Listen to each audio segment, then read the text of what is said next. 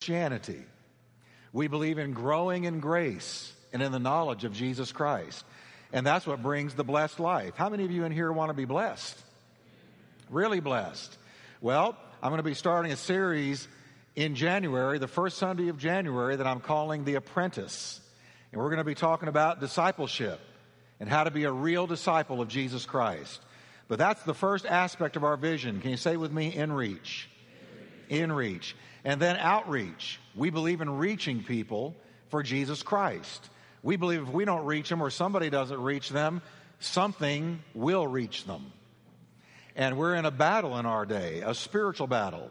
So we're believing God to reach people. I, my vision is for thousands of people to be saved because God moved us to this area. And I mean that but not just saved, but discipled. Because you can get a lot of people saved, they never get discipled and they never grow. So, outreach, reaching people, all kinds of people, and we want you to bring people because we're always going to share the gospel and there's always a chance they're going to get saved. You never know what God's going to do when somebody walks in these doors.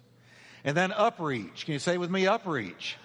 We want to worship the Lord Jesus in spirit and in truth. Jesus said God is searching for that. He's searching for people who will worship Him in spirit and in truth.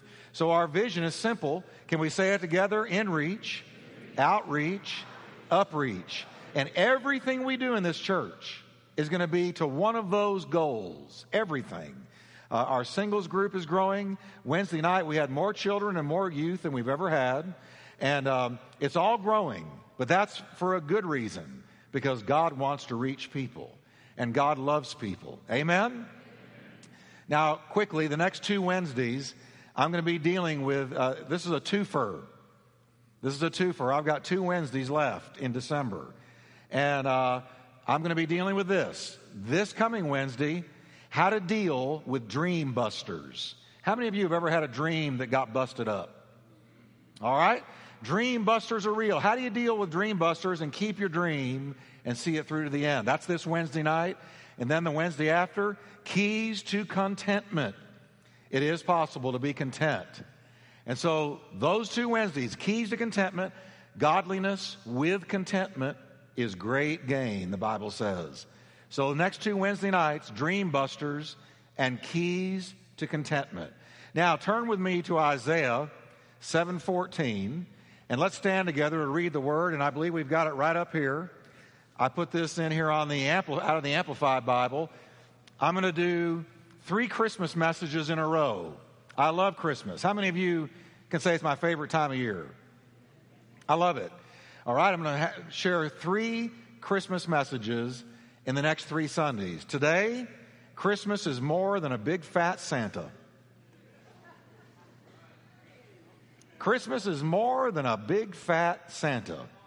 And I'm being told now that Santa doesn't need to be fat anymore, he needs to be thin. And I say poo poo to that. Santa's fat. Amen? But Christmas is more than a big fat Santa.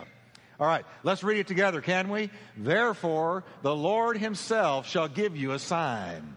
Behold, the young woman who is unmarried and a virgin shall conceive and bear a son. Stop there and say with me, that's a miracle. Listen to what the prophet's saying.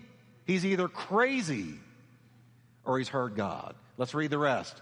And shall call his name Emmanuel. What does that mean? God with us. Now let's look at Matthew chapter 1 and read this with me. Uh, Matthew chapter 1 and verse 18. Now the birth of Jesus Christ was as follows. After his mother Mary was betrothed to Joseph, before they came together, she was found with child, how everybody? Of the Holy Spirit. Then Joseph, her husband, being a just man and not wanting to make her a public example, was minded to put her away secretly. He didn't want to get her in trouble, but he was going to put her away secretly and walk away. It was the end if God had not intervened.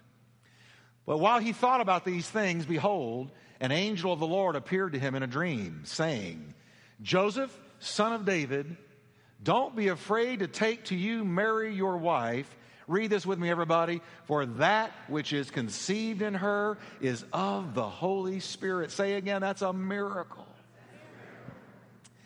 And she will bring forth a son, and you will call his name, say it, Jesus, for he will save his people from their sins. Father, thank you for your word today. Bless it to our hearts. And we thank you for it in Jesus' name, for the real reason for the season. Amen and amen. Turn to your neighbor and tell him, perk up and listen. You're going to need this today. I love this time of the year. It's my favorite time of the year. I love to go out and look at Christmas lights. I love to uh, see the Christmas tree. I can't honestly tell you I like decorating it, but I like seeing it when it's done. Um, I love seeing the gifts under the tree. I love the feeling that is with Christmas. But unfortunately, Christmas has been watered down to such an extent that a lot of people have forgotten the reason for the season and don't really even realize what Christmas claims, why there is a Christmas, what it's all about. I want you to listen to this. According to a Newsweek poll on beliefs about Jesus conducted by the Princeton Survey Research Associates, who interviewed 1,009 adults age 18 and older. Here's what they found 79% of Americans believe that, as the Bible says, Jesus Christ was born of the Virgin Mary without a human father. 79%. 67% say they believe the entire story of Christmas the virgin birth, the angelic proclamation of the shepherds, the Star of Bethlehem, and the wise men from the east. They believe that is all historically accurate. 67%. 82% believe Jesus Christ was God or the Son of God. 52% of all those polled believe, as the Bible proclaims, that Jesus will return to earth someday. 15%, 15% of Americans believe Jesus will return in their lifetime.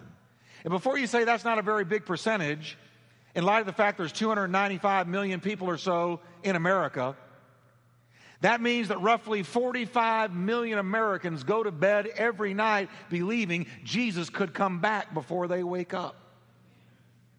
45 million.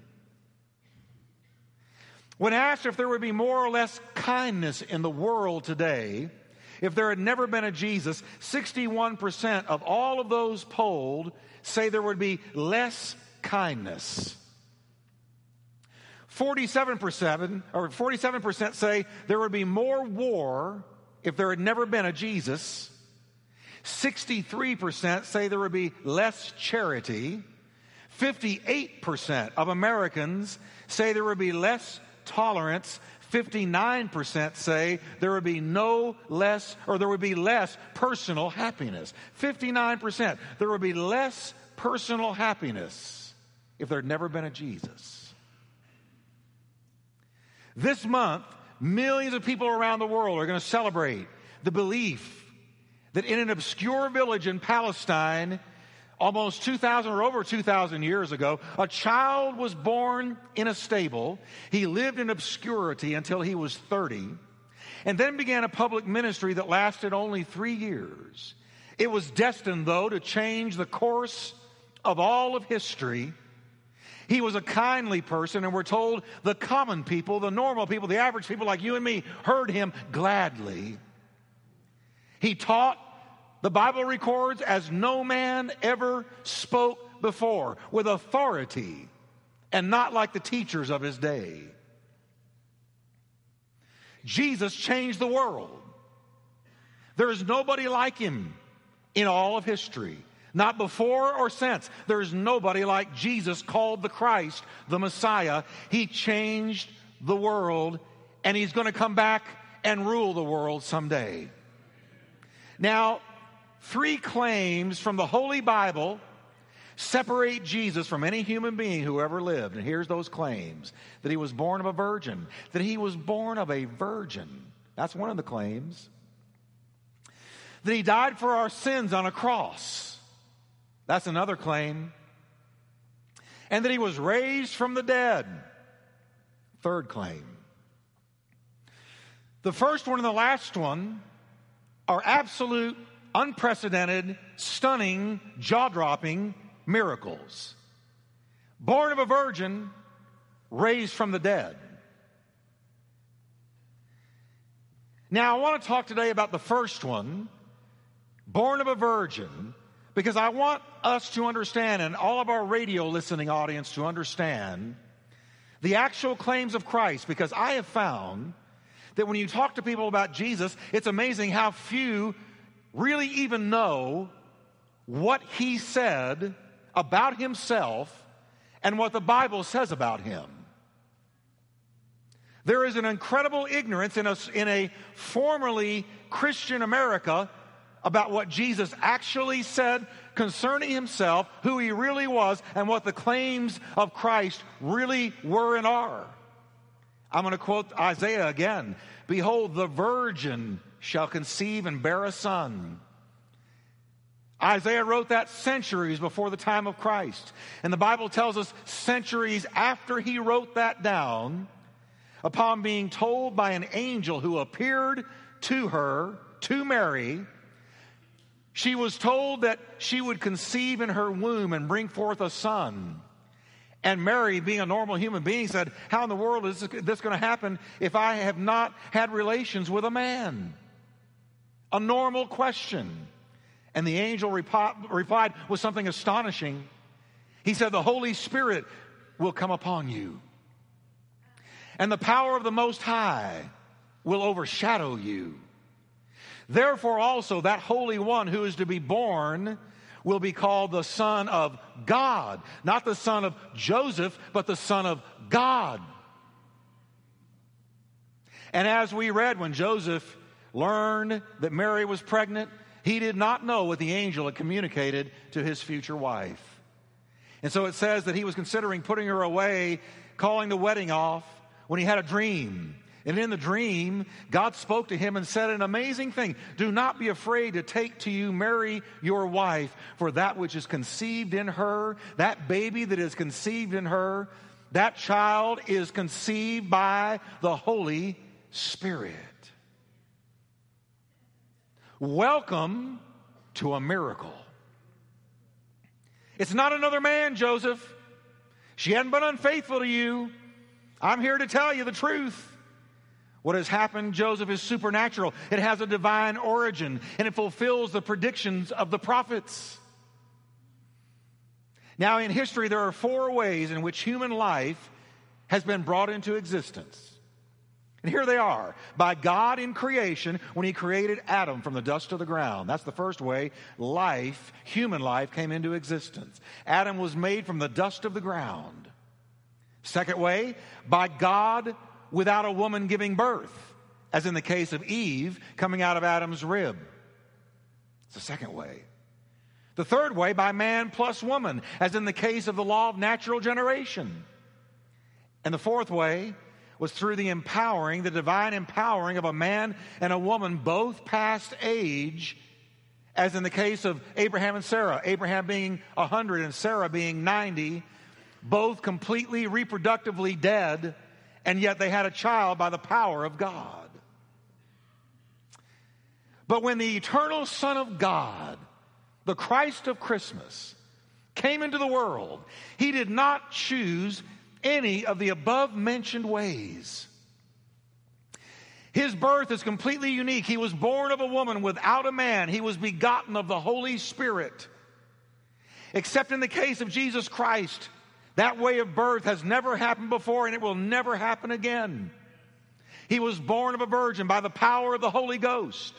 We stand on miracle ground. Christianity bases its claim on a miracle and a, stunning, astonishing miracle. A little teenage girl was moved on by the Holy Ghost and conceived. This is why it's written in the well known Apostles' Creed I believe in Jesus Christ, who was conceived of the Holy Spirit, born of the Virgin Mary.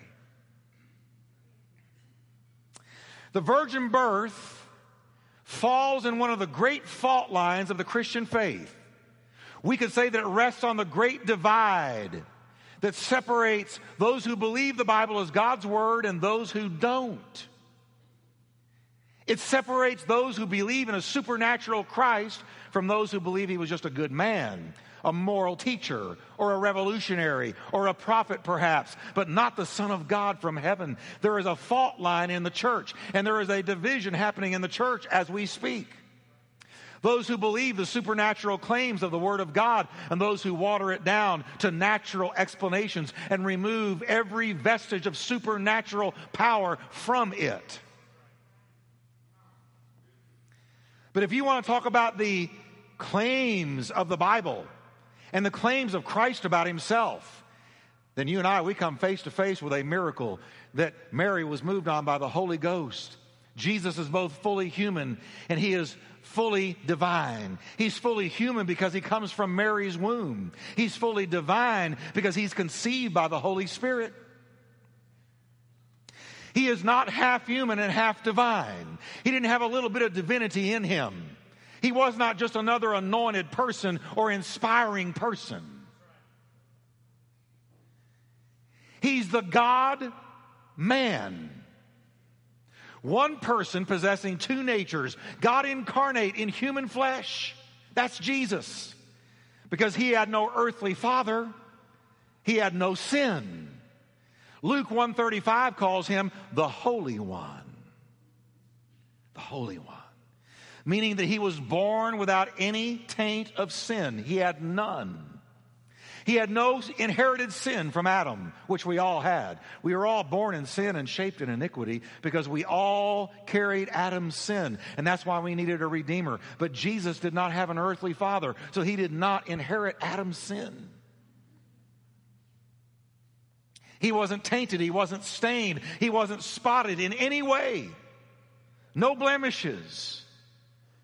There is no sin in him or about him. He is holy in the truest and deepest meaning of the word. Jesus. Nobody like him. Not Buddha, not Muhammad, not Zoroaster, nobody. He stands completely alone in his own stratosphere in the history of the world. There is not another like our Jesus. Not another.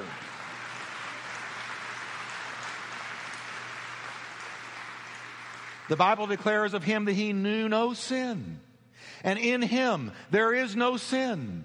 Satan had nothing in Jesus. He has no claim on the sinless Son of God. Jesus himself said, The thief and the murderer and the prince of this world, is coming, but he has nothing in me. Talking about the devil, he's coming, but he's got nothing in me. We could paraphrase it this way He's got nothing on me. He's got nothing on me. There is not one thing he can condemn me about or blame me about or judge me about because there is no sin in my life. He's got nothing on me. And nobody in the history of the world could say that but Jesus himself. He's got nothing on me. Another writer said, It is sin which gives Satan his hold on men, but there is no sin in Jesus as in others. Another writer points out that by means of the virgin birth, Christ enters the world guiltless of the sin of Adam. He becomes the beginning of a new humanity, the restoration of the human race from what Satan did to it. Because he's born of Mary, he's truly human. He felt your pain, he felt my pain. He knows what it's like to be tempted in all points like we are, yet without sin. So when you hurt and you're tempted and you're in a struggle and you take it to him, you do not have a high priest who cannot be touched with the feeling of your infirmities, but he was in all points tempted like you and me, yet without sin. So he's able to have compassion on you and me and love us and carry us and walk us through our valleys and walk us through the fire and walk us through the water and bring us out onto the other side as our shepherd because he understands us. He was able to stand in our place take our guilt, take our shame, and take our punishment.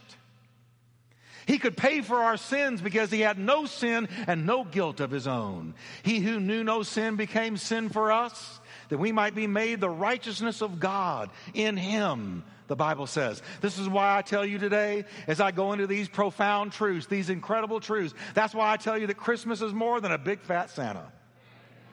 Amen? I said Christmas is more than a big fat Santa.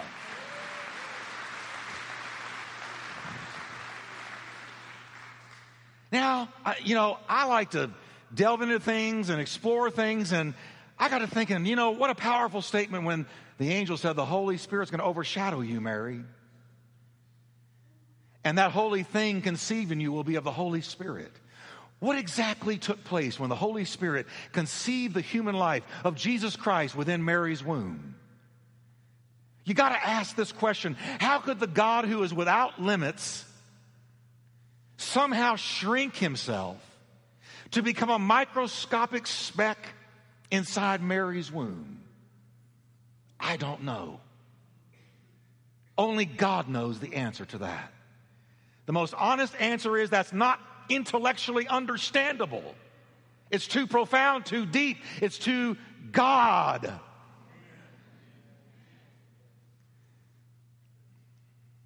What happened was a pure miracle.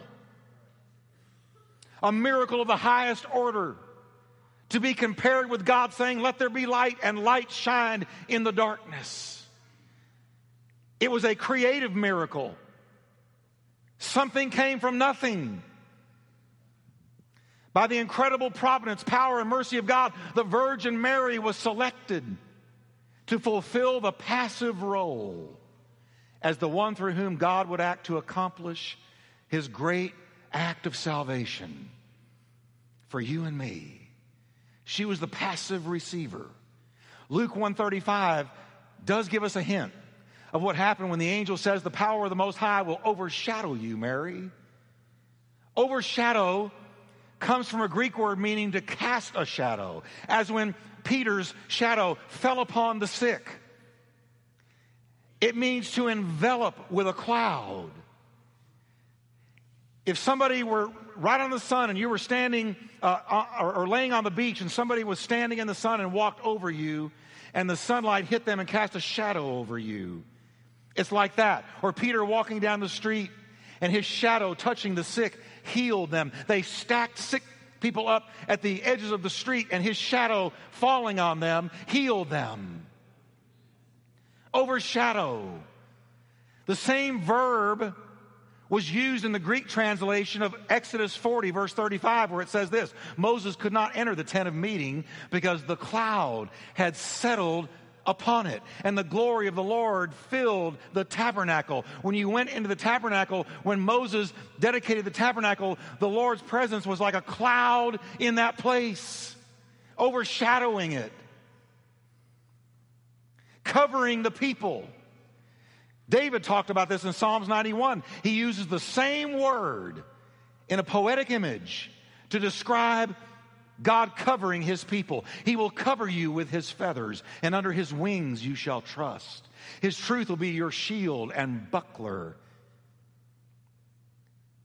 These images give us some kind of idea of what happened. Mary, this teenage girl, beautiful little teenage Jewish girl, one day when it was time, in God's timing, the Spirit of God overshadowed her.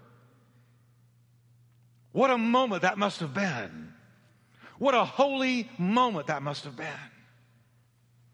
You talk about a visitation. God overshadowed her. And she knew, like women know, when they have conceived, there was a knowledge, there's a knowing, and, and she knew there was a child in her womb. And you gotta, you gotta put yourself in her shoes, what she was going through. How do I explain this to Joseph? How do I explain this to my parents? How do I explain this to my hometown? I'm pregnant, but I'm not married. But it was of God. This overshadowing protected her from all harm. She was a virgin before her conception, and she was a virgin after her conception.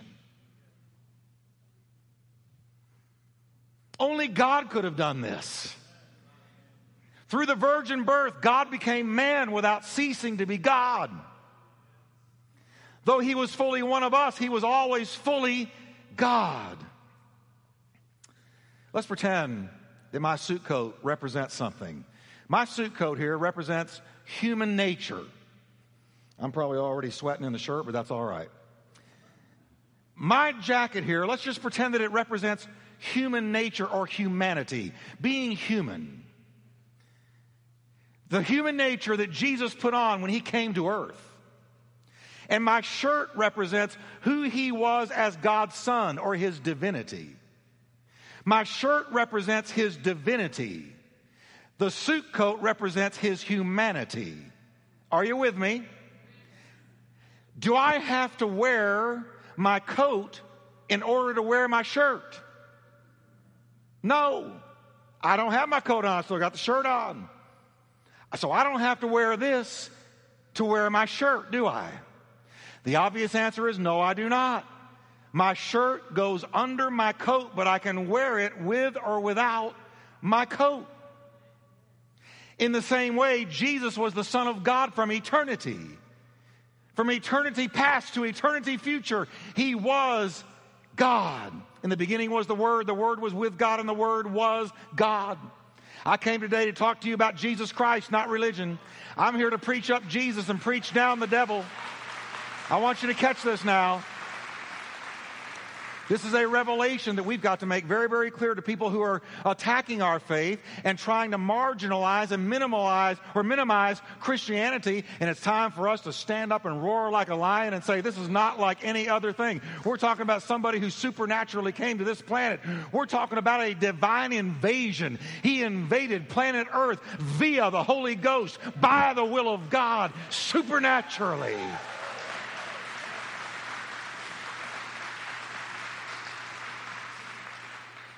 Jesus was the Son of God from eternity past to eternity future.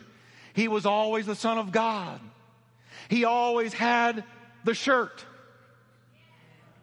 When he was in the manger, he was the Son of God. When he walked on the Sea of Galilee, he was the Son of God. When he died on the cross, he was the Son of God. When he rose from the dead, he was the Son of God. When he went back to heaven, he was the Son of God. When he comes again, he's going to be the Son of God. Nothing can ever change his essential nature. He was and is and always will be the Son of God. Now, when he came to the world, the Bible says he put on humanity. Now I'm wearing the jacket. He put on humanity. But he still had the shirt on underneath. Are you with me? My coat represents the human nature of Jesus. But when he came to the earth, he was wearing the shirt. And this is a crucial point. You can't see the shirt very easily because it's mostly covered by my coat. When I got the coat on, you can't see the shirt very well. And we didn't see the shirt very well on Jesus till he was touched by the Holy Ghost, went into the wilderness, was tempted of the devil, and came out in the power of God and began to do miracles. Until then, the coat kind of covered up the shirt. We only got glimpses of the shirt like when we found him in the temple as 12 years old and he's asking the doctors questions that blew their minds and he was speaking wisdom uh, far beyond his years then we saw a little bit of the shirt his mama saw the shirt because she never had to whoop him this boy ain't normal I'm seeing a little bit of the shirt. When he was six years old, he had the shirt on. When he was 10 years old, he had the shirt on. When he was 15 years old, he had the shirt on. When he was working as a carpenter's apprentice, he had the shirt on.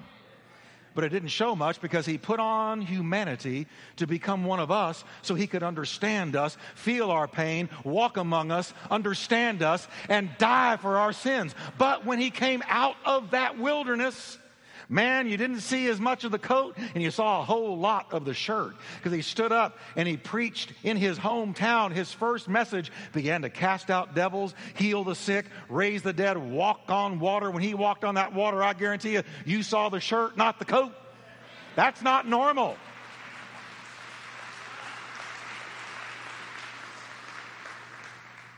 This explains why so many people said, Isn't this Joseph's son? Isn't this the one who worked as a carpenter? What is he doing up here saying the things that he's saying, doing the things that he's doing? Who does he think he is? Well, that's because Jesus had begun to take the coat off and show the shirt more. He was divine, he was God.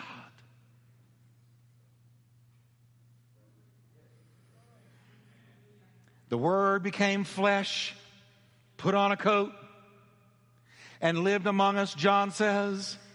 Christ, the living Word, put on humanity the same way I put on my coat to come to church this morning. He wrapped himself in skin and was born in a virgin's womb. Oh, I'll tell you, folks, when you get a hold of this, Christmas is no longer just a bunch of lights and a big fat Santa and time to get presents. It's time to rejoice over the most amazing miracle that has ever happened in the history of the world.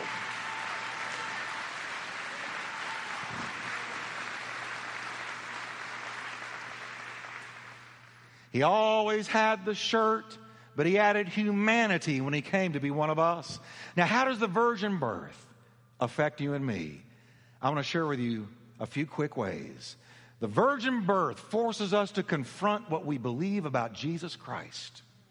The virgin birth forces us to come to a decision about what we believe about Jesus Christ. You heard the percentages of people who believe he's coming back in America. You heard all that. But when I watch the news, when I watch television, I wouldn't have come to that conclusion. I would have thought that everybody was like the newscasters tell us they are. But it's not true. There is a great sleeping giant in this nation. There are millions and millions and millions, 45 million expect him to return anytime. Don't you know that's going to be a day? That trumpet's going to blow. Da, da, da, da, da, da. And 45 million at least.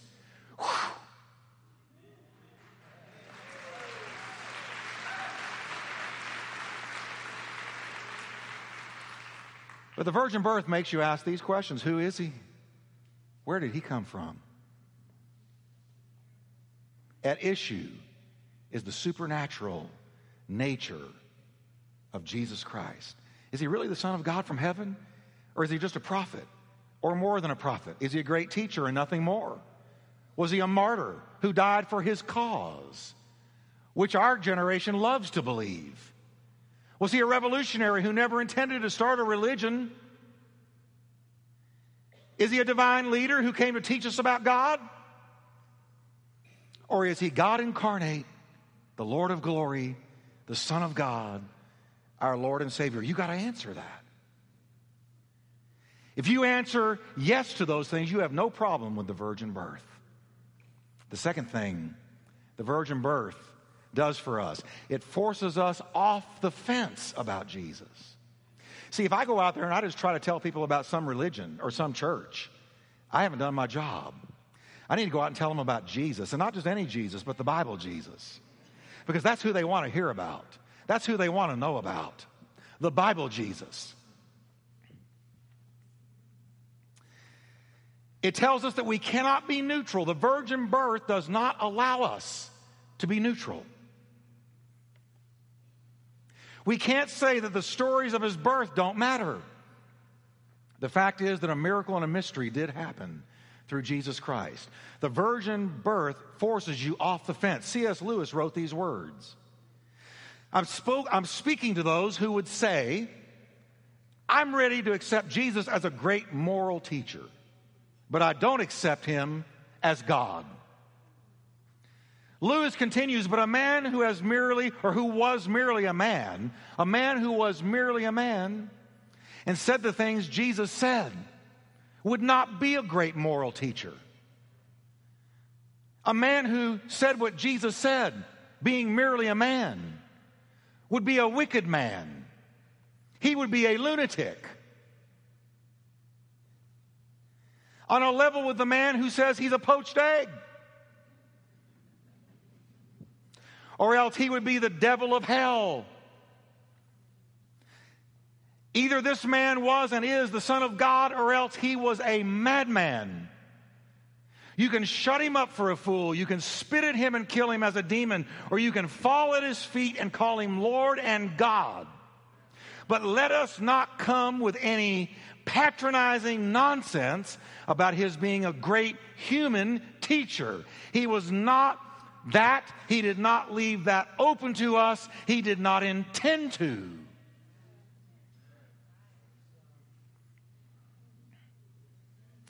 Jesus said, I'm the way, the truth, and the life. No man comes to the Father but through me. Jesus said, Before Abraham was, I am. Jesus said, If you believe on me, you will have eternal life and no man will pluck you out of my hands. Jesus said, I'm ascending back to God and I'm going to come back and get you and receive you to myself. Once again, I'm going to invade history in a second return to take my people unto myself. Jesus said these things. Nobody normal or sane or moral says that unless they are who they say they are. So the Jesus we preach and the Jesus we're going to hold before people is the real Jesus, the soon coming King, the one who died for our sins. God wrapped in flesh, the God man, the man God, all God, all man. We may want a teacher or a leader in our day, or we may want a pastor like myself to guide us. But let me tell you something the day will come when only a Savior will do. Only a Savior will do. That day came for me a long time ago when only a Savior would do. I didn't need somebody with flowery speech. I didn't need somebody with charisma. I didn't need somebody with a bunch of college degrees. I needed a Savior. And thank God, my Savior is Jesus Christ. When you stand at death's door, you need a Savior. When the doctor tells you it's over with, you need a Savior. When you're being taken down by some habit that's destroying your life, you need a Savior. Listen, our world needs a Savior. We need a Savior, and that Savior is Jesus Christ. That's why Christmas is more than a big fat Santa. Let's stand together, can we?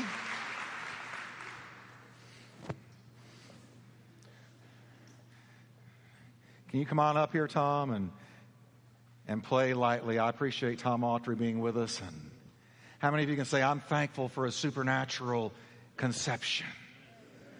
Can you say that with me, Lord? Thank you. Lord, we stand on miracle ground. And Lord, the founding miracle of the Christian faith, the Holy Spirit overshadowed Mary. And that which was conceived in her was of the Holy Spirit. Thank God. I don't know where you stand with Him. But I want to encourage you if you don't know the Lord personally, the whole reason God did what He did, He so loved the world, He gave His only begotten Son. That whoever believes on Him would not perish, but have everlasting life. Father, I pray for anyone here today who is far away from you lost in sin. Draw them near, Lord. I pray for any Christian tottering on the fence of what to believe about Jesus will make their stand on the miracle birth. We thank you, Lord. You're not like any other. With every head bowed, you can say, Pastor Jeff, I need to put my faith on the miracle you talked about today. I want to reach out to Him in prayer and with faith that He would be my Savior and my life would be planted on the truth of His birth. I just need to settle it. I want to leave this building with peace, with God. If you can say that today, would you lift your hand right where you are and let me pray with you? God bless you. Bless you. Bless you. I'm going to ask for those of you whose hands are raised, I'm going to ask you to do something. I want you to forget about everybody around you. And I want to ask you to slip out from where you are. Don't worry about what people think. We've all been where you are. And I want you to come and stand in front of me because I want to pray for you because I believe something incredible is going to happen today to you as you put your faith in this miracle. I want you to slip out and come. Slip out and come. Come on. Slip out and come. Young person, it doesn't matter if you're 8 or 80. It's never too late to say, I believe in that miracle. I believe in that Jesus. Keep coming. They're coming from everywhere. You keep coming. And let's worship Tom. If you can just lead us in something simple. And let's pray with these folks in just a moment. I'm going to wait a moment longer. Keep coming. That's good. That one right there. Hmm? Yes, Lord. You, Lord. Isn't this beautiful to see people being touched?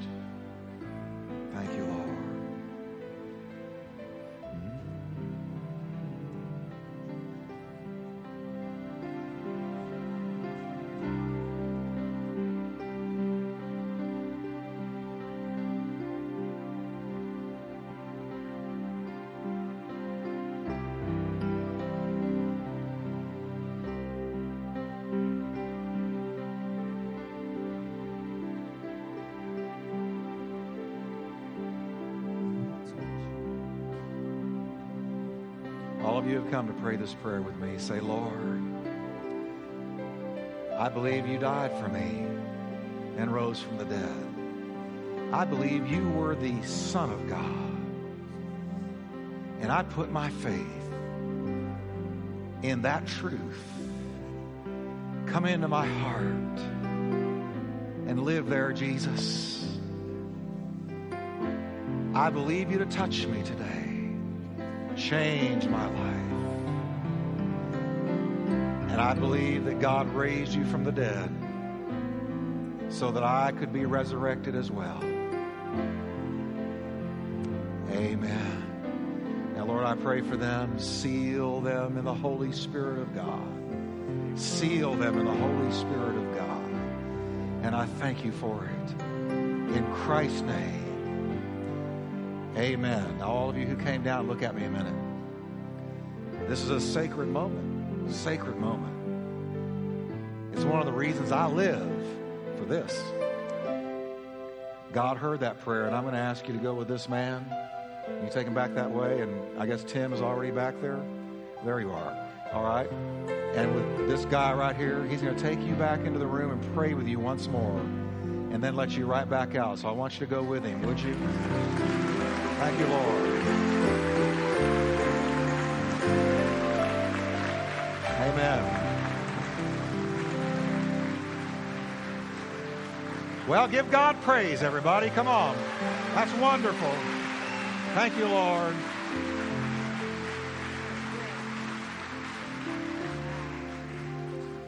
Kathy has a couple of quick announcements, and then we're going to go. And you know what we have out there for you? We have what God gave all mankind coffee. And uh, we, I want you to know that we're in the, the uh, preliminary stages. We're going to have a real serious coffee booth out there sometime soon, and parking maybe by next Sunday. But I'm so thrilled to see all of you that, who fought the parking dilemma and came in anyway. And I want you to give yourselves a hand. It was great to see you. Go ahead. Go ahead, All right. We do. If you enjoyed that series, that sermon today, that was great, honey, on Christmas. And there's such a lie out there in the culture. This is back there at the Book Nook, the truth about Christmas. It's some of the messages Jeff preached on Christmas last year. It'd be a great tool for you.